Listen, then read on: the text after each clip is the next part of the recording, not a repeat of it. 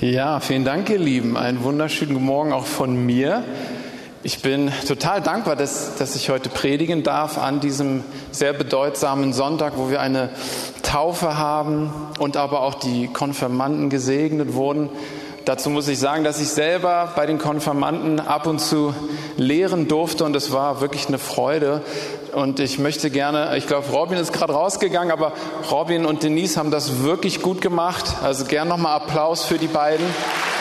Richtig gut. Ja. Habe das live miterleben dürfen. Also hier einfach nochmal Werbung für die nächsten Teenies. Äh, schickt sie dorthin. Es ist richtig gut. Okay. Ja, ich möchte heute Morgen natürlich eine Botschaft uns äh, weitergeben, die ermutigend ist, gerade für die Täuflinge, für die Konfirmanden. Und ich möchte starten mit einem Vers aus dem Buch Hesekiel 36, Vers 27. Und dort sagt Gott zu dem Volk Israel Folgendes. Mit meinem Geist erfülle ich euch, damit ihr nach meinen Weisungen lebt, meine Gebote achtet und sie befolgt. Und das ist ein richtig toller Vers, weil Gott hier dem Volk Israel prophezeit, dass eine Zeit kommen wird, in der, und Gott sei es gedankt, wir leben in dieser Zeit im neuen Bund, eine Zeit, in der Gott bewirken wird und dafür sorgen wird, dass Menschen das tun können, was er möchte. Dass Menschen den Willen Gottes tun können, dass sie das tun können, was Gott gut findet und dass sie das sein lassen können, was Gott nicht gut findet. Und Gott sagt es selber hier mit seinen eigenen Worten, dass wir als Menschen das von alleine nicht können. Wir haben nicht die Fähigkeit dazu, sondern es braucht den Geist Gottes in uns, dass wir das vollbringen und erfüllen können. Und das finde ich toll an Gott, das finde ich toll an diesem Konzept, dass Gott sagt, ich werde in den Menschen hineinkommen und werde selber meinen eigenen Anspruch erfüllen durch den Menschen. Das ist gut, oder? Ein Amen dazu. Das heißt, das ist ein bisschen der Herzschlag für die Botschaft heute Morgen. Ich werde jetzt aber einen kleinen Umweg gehen, bis ich bei diesem Punkt am Ende lande und das Ganze zubinde.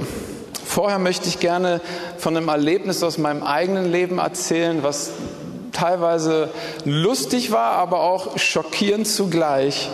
Und zwar war das, das dreieinhalb Jahre her, würde ich sagen, hatte ich einen richtig miesen Tag und vieles ist nicht gut gelaufen und ich war sehr frustriert mit mir selber. Vor allem, weil ich gesehen habe, wie ich, was aus mir rauskommen kann, wenn ich gereizt bin, frustriert bin und das hat meine Familie alles abbekommen. Und ich habe dann abends so gemerkt, dass ich sehr entmutigt war mit mir selber und gemerkt habe, boah, ey, so, so bist du drauf. Und diese Dinge kommen aus dir raus, diese Worte, diese Emotionen. Und ich habe sehr mit mir gehadert und habe einfach gedacht, Mann, du bist echt schlecht. Du bist kein guter Mensch. Und ich habe darüber mit Jesus gesprochen. Ich habe das mit ins Gebet genommen und habe Jesus so mein Leid geklagt. Und es war mir wirklich wichtig zu betonen, Jesus, ich sehe das selber, ich bin wirklich nicht gut und ich ärgere mich über mich selber und habe Scham empfunden, habe ähm, Selbstverdammnis empfunden. Es war echt ein, kein schöner Abend. Und ich habe mit Jesus darüber gesprochen und habe dann eine Pause gemacht, um zu hören, ob er was dazu sagen möchte. Und das sind solche Gebete, solche Dialoge, die finden ja im Herzen statt. Ja, also Jesus stand nicht leibhaftig vor mir. Aber wenn ich euch das visualisieren würde, wie das abgelaufen ist, wenn er neben mir gestanden hätte, dann hätte das ungefähr so ausgesehen. Also, dass ich ihm mein Leid klage und es so sage, oh, ich bin so schlecht, so schlecht, so schlecht. Und es war wie, als wenn er neben mir stehen würde, seinen Arm um mich legt, ja, so ganz liebevoll und sagt, Daniel, weißt du was? Du bist noch viel schlimmer. Wirklich, das hat er gesagt. Und, und einige unter euch, ihr kennt das, das ist das leise Sprechen Gottes im Herzen und doch kann es so laut und so klar sein und du weißt, oh, das sagt mir Gott gerade. Also das sagt Jesus. Er sagt, Daniel, du bist viel schlimmer, als du dir überhaupt vorstellen kannst. Und ich war so, what? Wie bitte? Okay. Ähm, hm, was mache ich jetzt damit? Das war ja eigentlich ein Moment, wo ich zu Jesus gehen wollte, um auferbaut zu werden. Ja? Wer kennt solche Situationen, wo du vielleicht zu einem Menschen gehst und dich total runtermachst selber Eigentlich in der Hoffnung, um zu hören, dass derjenige dann sagt, hey, du ist doch gar nicht so schlimm. Ist doch gar nicht so dramatisch, ist doch gar nicht so wild. Und du denkst dann, ja, danke, dass du das sagst. und so bin ich zu Jesus gegangen und er hat nicht so geantwortet, wie ich wollte. Sondern er sagt, hey, es sieht viel schlimmer aus, Daniel, als du denkst. So, und das war die Frage dann für mich, okay, Jesus, was willst du mir damit sagen? Weil mir war klar, Gott ist nicht derjenige, der, wenn ich eh schon in diesem Loch mich befinde, noch nachtritt, sodass ich noch tiefer reinrutsche. Sondern Gott ist ein Gott der Ermutigung. Und ich habe dann darüber meditiert und, und habe darüber nachgedacht und dann hat er weiter gesprochen, hat gesagt, Daniel, weißt du was? Da gibt es noch so viel mehr in deinem Leben, was nicht in Ordnung ist und das siehst du nicht mal. Das nimmst du nicht mal wahr. Das ist dir gar nicht vor Augen. Und wenn wir jetzt anfangen wollen, all das zu betrachten, all die Fehler, all die Unvollkommenheiten, macht dich das eh nur ohnmächtig. Und dieses sich schlecht fühlen und sich selbst verdammen darüber bringt gar nichts und bringt auch keine Veränderung. Dann hat Jesus gesagt, sei schlau, Danjan, kapituliere einfach. Gib auf. Lass diese Dinge einfach los und gib sie in meine Hand. Lass mich diese Dinge verändern. Ich bin der, der dich verändert und ich bin auch der, der Heiligung in deinem Leben hervorbringt. Das heißt, das war Jesus Wunsch. Das sind harte Worte gewesen, aber er wollte mich an den Punkt bringen, wo ich kapituliere, wo ich merke, okay, ich schaffe das nicht. All den Eigenwillen, all die Motivation, die ich vielleicht aufbringen kann, werden eh nicht helfen, sondern ich muss aufgeben und ich muss die Dinge loslassen. Und wisst ihr was? Das war dann sehr ermutigend. Ich bin sehr ermutigt aus diesem Gespräch mit Jesus rausgegangen, habe gemerkt, wow, er trägt diese Last und er ist derjenige, der mich verändert. Das war richtig gut. Im Psalm 19, Vers 13, da sagt schon David, der Psalmist, Verfehlungen, wer erkennt sie? Sprich mich los von denen, die verborgen sind. Und so ist es. Da ist eh viel mehr, als ihr vermutet, auch in eurem Leben. Viel mehr Dinge, auch die so zwischen den Zahlen manchmal stattfinden. Wir haben manchmal so diese drei Dinge vor Augen, wo wir sagen, Mann, wenn die endlich weg wären, dann sieht es gar nicht so schlecht aus in meinem Leben, oder? Und dann kommt Jesus und dreht das Licht ein bisschen höher und sagt, guck mal, da sind 15 Sachen. Und du siehst die gar nicht. Ihr kennt es, ihr putzt die Scheibe zu Hause oder an eurem Auto und dann scheint das Sonnenlicht drauf und dann siehst du es, ach du meine Güte, da ist ja noch mehr. Sieht man erst, wenn der Herr das Licht ein bisschen heller dreht. Ich möchte mit euch eine Person angucken aus der Bibel, bei der ich das Empfinden habe, die hat vielleicht was Ähnliches erlebt wie ich oder wie vielleicht auch du.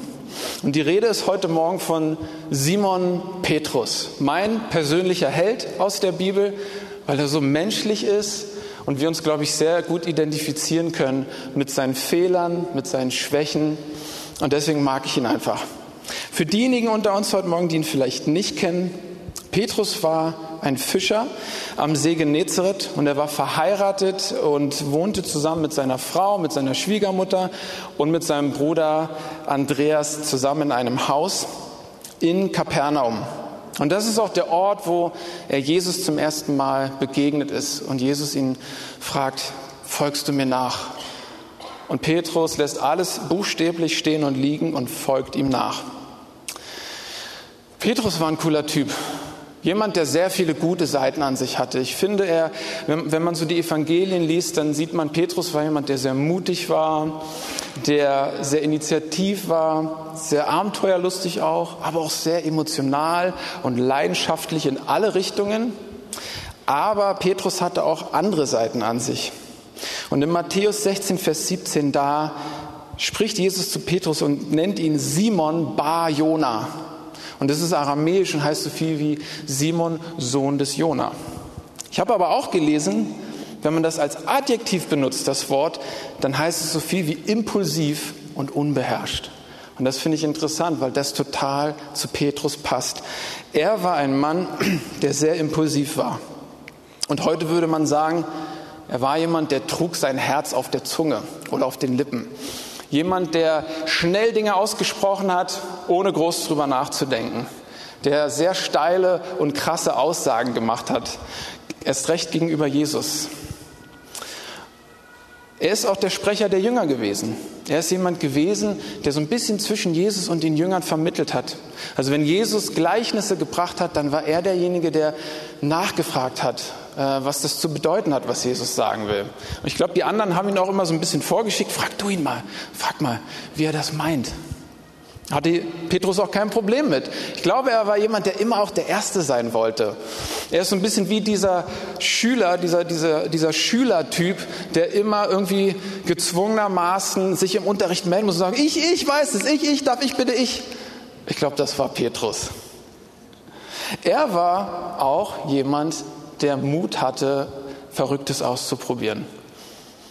Als sie auf dem See Genezareth waren, die Jünger, und in einen Sturm gerieten, und es wurde gefährlich und sie waren in Lebensgefahr und Jesus sah das Ganze und er stieg herab vom Berg, wo er gebetet hatte und fing an, auf dem Wasser zu laufen. Und Petrus sieht das und denkt sich, das mache ich auch. Und steigt aus dem Boot und läuft tatsächlich auf dem Wasser. Gut, er sinkt dann später ein, aber er ist der Einzige, der aus dem Boot gestiegen ist. Petrus war aber auch jemand, der steile Dinge gesagt hat. Zum Beispiel in Matthäus 26, Vers 33. Jesus, wenn auch alle an dir Anstoß nehmen werden, so werde doch ich niemals, niemals, niemals, never ever an dir Anstoß nehmen. Ich werde dich nie verlassen, ich werde immer zu dir halten. Ja, das ist eine krasse Aussage. Ein paar Zeilen später sagt er dann, und wenn ich auch mit dir sterben müsste, ich werde dich nicht verleugnen. Wow, das sind sehr mutige Aussagen. Und ich glaube auch, dass Petrus die ernst meint. Ich glaube, er hat die nicht einfach gesagt, um irgendwie Jesus zu beeindrucken. Irgendwie meinte er das so. Aber das muss auf den Prüfstand gestellt werden. Und das passierte tatsächlich wenig später auch. Wenn ich jetzt ein psychologisches Profil von Petrus erstellen müsste, wenn man mich jetzt fragen würde, was glaube ich, was ist so die Schwäche Petrus gewesen? Dann ist mein Empfinden, wenn ich all das lese, ich glaube, er hat ein unglaublich starkes Bedürfnis nach Aufmerksamkeit, nach Bestätigung. Erst recht von Jesus. Ich glaube, dass er wirklich ein Bedürfnis hatte, dass Jesus ihn als den Premium-Jünger anerkennt. Jemand, der unglaublich loyal ist, der einen starken Glauben hat, der immer zu Jesus hält und der eine unglaublich leidenschaftliche Liebe zu ihm hat.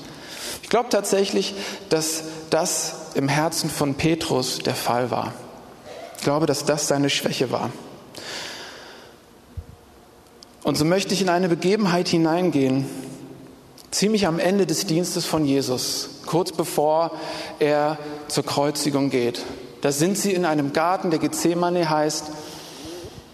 Und es ist seine letzte Zeit mit den Jüngern. Und dann kommen diese Wachen, diese Soldaten in den Garten und sie nehmen Jesus gefangen. Die Jünger haben Angst und sie rennen auseinander, verstreuen sich und auch Petrus rennt weg. Aber immerhin erfolgt diesem Trupp mit sicherer Entfernung, um zu gucken, was machen sie eigentlich mit Jesus. Und dann gibt es diese Szene, wo er zu einer Menschengruppe kommt, die um ein Lagerfeuer sitzt und er setzt sich dazu, um sich zu wärmen. Und dann ist dort eine Frau, die eine sehr unbequeme Frage stellt. Sie fragt ihn, sag mal, gehörst du nicht auch zu diesem Jesus? Und als sie das fragt, geht es ihm durchs Herz und er kriegt irgendwie Angst. Vielleicht Angst, weil er denkt, wenn ich das jetzt zugebe, dann nehmen sie mich auch gleich gefangen oder ich werde verpetzt. Oder es war ihm vielleicht auch unangenehm, dass der Herr und Meister, der doch eigentlich das Land von den Römern befreien sollte, nun in Ketten liegt. Vielleicht war ihm das einfach unangenehm. Wir wissen es nicht, aber Fakt ist, er leugnet, dass er Jesus Christus kennt. Und nicht nur einmal, sondern zweimal und dreimal. Und Jesus hat es sogar vorher prophezeit. Er hat zu Petrus Stunden vorher gesagt, du wirst mich dreimal verleugnen. Und wenn das geschehen ist, wird der Hahn krähen. Und genauso kommt es. Und ich weiß nicht, ob es eine schrecklichere Situation in dem Leben von Petrus gab als diese. Und wir lesen dort, dass er bitterlich weinte. Und ich glaube, das war sein persönlicher Zerbruch. Das war der Punkt, wo Petrus an seinem persönlichen Tiefpunkt angelangt war. Schrecklich. Aber die Geschichte hört nicht auf. Jesus geht an das Kreuz. Er wird getötet für die Schuld dieser Welt. Er nimmt die Schuld dieser Welt auf sich. Drei Tage im Grab. Am dritten Tag steht er auf von den Toten.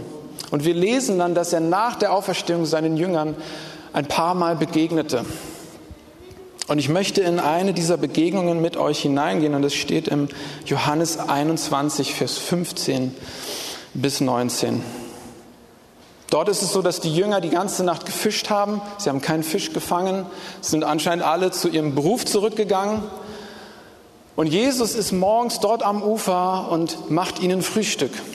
Und sie sehen ihn und sie gehen ans Ufer zurück und dann scheint es so, als wenn Jesus ein Gespräch mit Petrus anfangen möchte. Und ich kann mir vorstellen, dass Petrus nicht ganz bange war an dieser Stelle. Ich kann mir richtig vorstellen, dass er vielleicht gedacht hat, oh je, jetzt kommt die Abrechnung.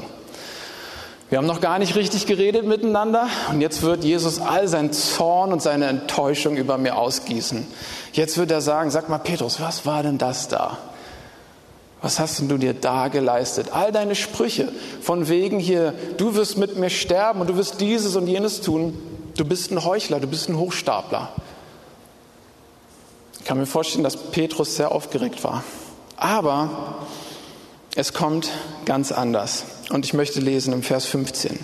Als sie nun gefrühstückt hatten, spricht Jesus zu Simon Petrus und er sagt, Simon, Sohn des Johannes, liebst du mich mehr als diese? Oh oh. Wer hat auch das Gefühl, das ist eine Fangfrage? Oder?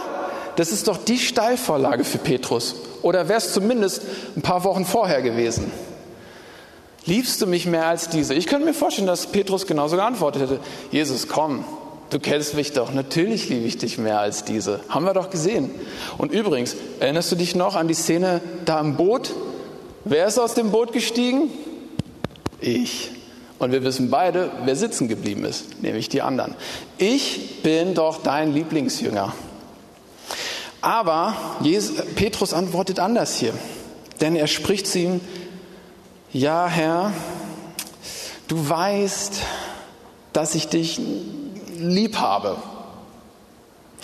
Und es ist wichtig, dass ich es so betone. Und ich glaube, es ist auch nicht das erste Mal, dass hier in der Gemeinde davon gesprochen wird, dass wenn man hier in den Urtext, in den griechischen Urtext schaut, dass man sieht, dass zwei verschiedene Worte für das Wort Liebe verwendet werden. Das heißt also, wenn Jesus Petrus fragt, liebst du mich, dann haben wir dort das, das Wort Agape, was diese göttliche, vollkommene, perfekte Liebe meint. So fragt Jesus ihn also, liebst du mich mit göttlicher Liebe sozusagen? Und Petrus antwortet und dort wird ein anderes Wort verwendet, nämlich Philia. Und das heißt so viel wie die menschliche Liebe, die unvollkommene Liebe im Vergleich zur göttlichen Liebe. Das heißt, Petrus will eigentlich sagen, Jesus, du weißt, dass ich dich ja halt lieb habe. Aber ich habe nicht das, was du denkst. Und dieses Spiel vollzieht sich noch zweimal. Jesus fragt ihn noch zweimal genau die gleiche Frage und Petrus antwortet darauf. Und beim dritten Mal heißt es dann so, Simon, Sohn des Johannes, hast du mich lieb? Petrus wurde traurig, dass er zum dritten Mal zu ihm sagte, hast du mich lieb? Und sprach zu ihm, Herr, du weißt alles. Du weißt alles und du erkennst, dass ich dich, naja, halt lieb habe. Und das finde ich stark. Das ist, glaube ich, ein sehr starker Moment im Leben von Petrus. Petrus hat den Test bestanden. Denn Jesus lädt ihn ein, das nochmal selber auszusprechen, was er selber auch schon erkannt hat. Ich glaube wirklich, dass Petrus hier erkannt hat, ich bin nicht der, der ich dachte, der ich bin. Ich bin nicht dieser Held, der ich gerne gewesen wäre.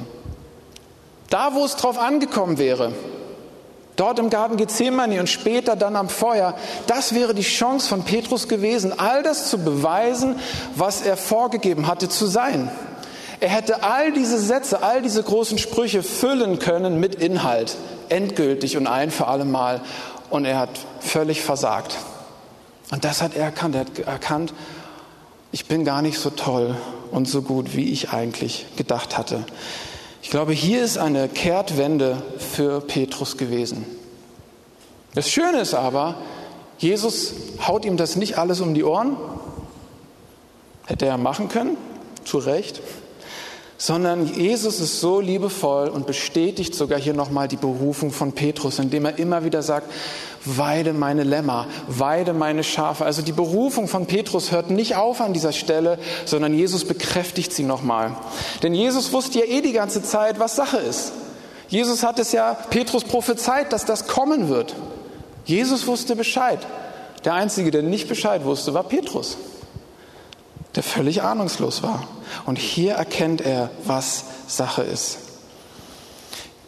Ich glaube, das ist der Ort gewesen, an dem Petrus zum ersten Mal diese Liebe Jesu ganz intensiv empfangen hat. Mitten in seinem Zerbruch, mitten in dieser Selbsterkenntnis erlebt er, dass Jesus immer noch da ist, immer noch zu ihm hält. Und das finde ich stark, das finde ich wunderbar. Und ich glaube, dass das eine wichtige Voraussetzung dann auch war für Petrus, für alles, was noch folgen sollte. Wir lesen nämlich hier ab Vers 18, da sagt Jesus, wahrlich, wahrlich, ich sage dir, als du jünger warst, gürtetest du dich selbst und gingst, wohin du wolltest. Wenn du aber alt geworden bist, wirst du deine Hände ausstrecken und ein anderer wird dich gürten und hinbringen, wohin du nicht willst. Dies aber sagt er, um anzudeuten, mit welchem Tod er Gott verherrlichen sollte. Was Jesus hier sagt, ist, hey, früher warst du ein Mann, der gemacht hat, was er wollte. Du hast aus deinem Gutdünken Haus gelebt, aus deiner eigenen Kraft und wolltest allen beweisen, wie toll du bist. Und es wird eine Zeit kommen, da wird sich das alles umdrehen. Du wirst zu einem Mann werden, der aus Liebe und Loyalität zu mir Dinge tun wird, die du eigentlich nicht willst und die eigentlich nicht schön sind. Aber du wirst sie über dich ergehen lassen, weil in dir etwas transformiert ist. Und so kommt es später. Auch Petrus stirbt diesen Tod und erhält zu Jesus. Und wir sehen sogar dazwischen, dass Pfingsten kommt der Heilige Geist wird ausgegossen über den Jüngern. Und auch Petrus empfängt den Heiligen Geist und er empfängt Kraft, er empfängt Liebe, Befähigung und erhält einer der großartigsten Predigten, die du in der Bibel überhaupt finden kannst. Mit Mut und mit Kraft und er, er hält zu Jesus. Er steht vor Tausenden von Menschen. Da werden sicher auch Pharisäer und Priester unter den Leuten gewesen sein. Menschen, vor denen er vielleicht vorher Angst gehabt hätte. Und jetzt auf einmal steht er zu Jesus und er hat eine Verwandlung erlebt. Und hier schließt sich der Kreis zu dem Vers, den wir am Anfang gehört haben. Ich lese ihn nochmal vor. Hesekiel 36, Vers 27.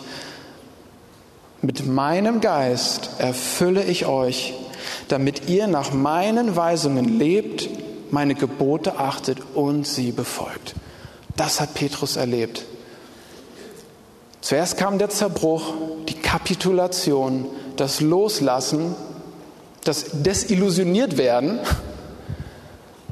dann kommt die Liebe Jesu in sein Leben, erfüllt ihn und dann kommt noch an Pfingsten der Heilige Geist als Befähigung auf ihn und er wird verwandelt und er wird zu einem anderen Menschen.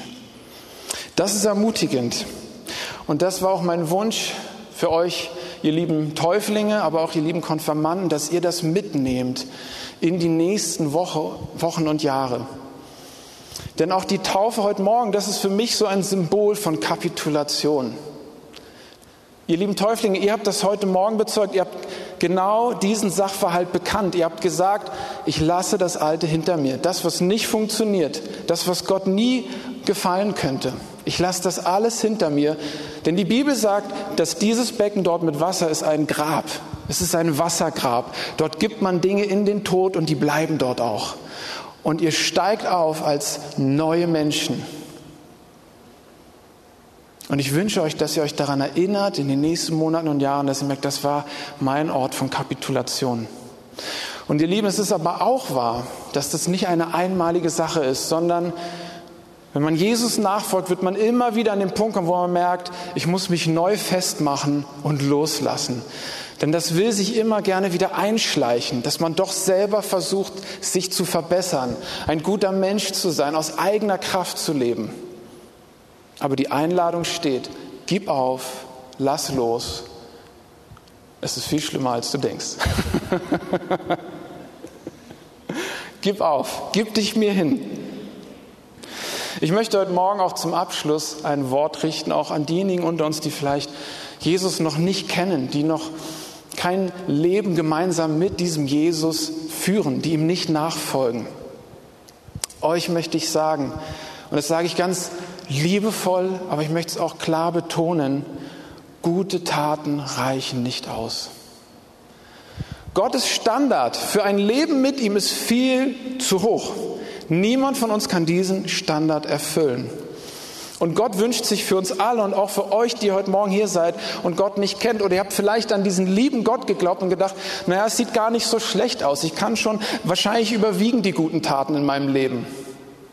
Und ich möchte euch sagen, es funktioniert so nicht, sondern Gott möchte, dass wir an diesem hohen Standard tatsächlich zerschellen und anfangen zu kapitulieren und sagen, Gott, ich schaffe es nicht, ich kann es nicht. Ich bin nicht vollkommen genug. Und Gott sagt, genau so ist es. Komm zu mir. Ich tausche mit dir. Ich gebe dir mein perfektes, vollkommenes Leben und ich nehme dein Unvollkommenes an mich. Und das wünsche ich euch. Und wir werden nachher hier die Möglichkeit haben, wenn hier Leute heute Morgen sind und du spürst das in deinem Herzen und es durchdringt dein Herz und du sagst, ich möchte mit diesem Jesus leben, ich möchte diesen Tausch machen. Ich will, dass er meine Schuld, meine Unvollkommenheit auf sich nimmt und ich möchte dieses neue Leben. Wenn du hier bist heute Morgen, hier werden Menschen sein, die mit dir beten werden. Okay, ihr Lieben, lasst uns doch einmal die Augen zusammen schließen, einfach für eine Minute.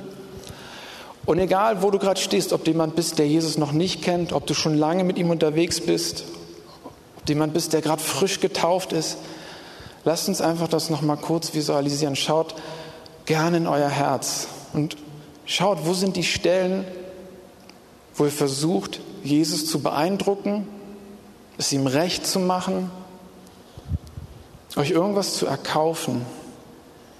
Und hört einfach die Botschaft von heute Morgen, die sagt, ich liebe dich und ich bin mit dir. Und ich mache dich vollkommen, nicht du selber. Lass los, lass die Lasten fallen, lass mich von hier aus übernehmen. Die Band, ihr könnt gerne nach vorne kommen, während wir hier noch einfach ein bisschen diese Stille auf uns wirken lassen. Und wenn ihr konkrete Dinge seht, wo ihr merkt, ja, das sind Punkte in meinem Leben, da ist das noch der Fall, da versuche ich aus eigener Kraft die Dinge zu schaffen und zu leisten. Gebt die an Jesus ab, legt sie buchstäblich in seine Hände und erfahrt Entlastung.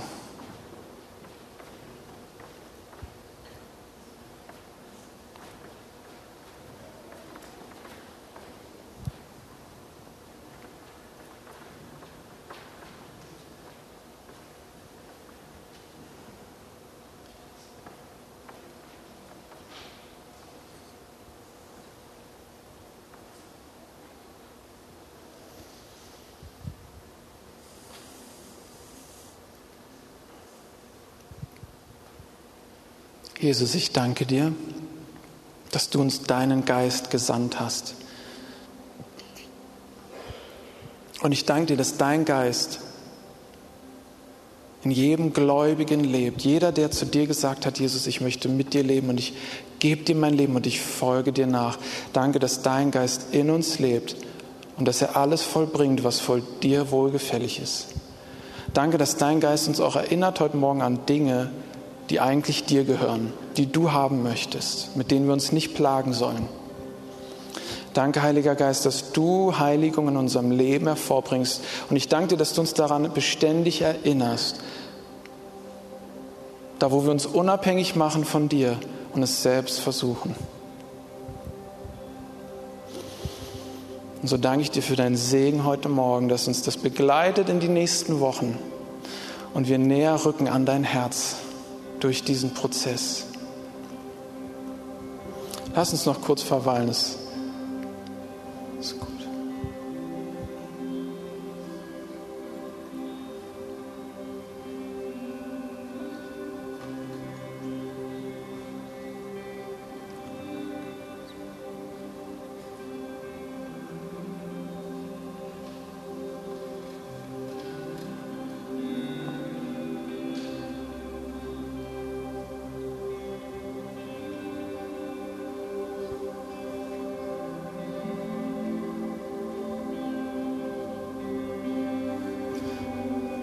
Danke, Heiliger Geist, dass du Herzen jetzt berührst. Und dass du auch Menschen hier berührst heute Morgen, die dich noch nicht kennen. Dass du ihnen die Augen öffnest für die entscheidenden Dinge. Danke. Danke, Jesus. Danke, Jesus. Ich sage Amen an der Stelle.